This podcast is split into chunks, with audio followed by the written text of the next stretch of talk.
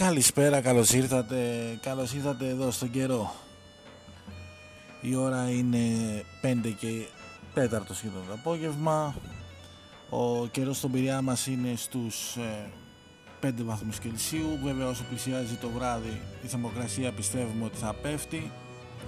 Για σήμερα Κυριακή δεν προβλέπεται να έχουμε χιόνι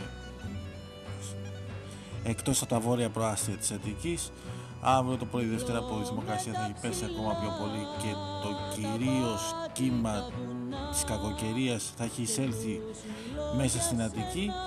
Ε, πιστεύω ότι θα δούμε κάποιες ελαφριές χιονοπτώσεις και από το απόγευμα μετά τις, μετά τις 5-6 δηλαδή σε ένα 24 ώρα από τώρα θα μπορούμε να πούμε και για μια πιο αξιόλογη χιονόπτωση και μέσα στο λεκανοπέδιο μέχρι και την τρίτη το μεσημέρι. Θα ξανανοίξει λίγο καιρός. Πιστεύω ότι μέχρι και την Τετάρτη θα έχουμε ελαφριές χιονοπτώσεις μετά.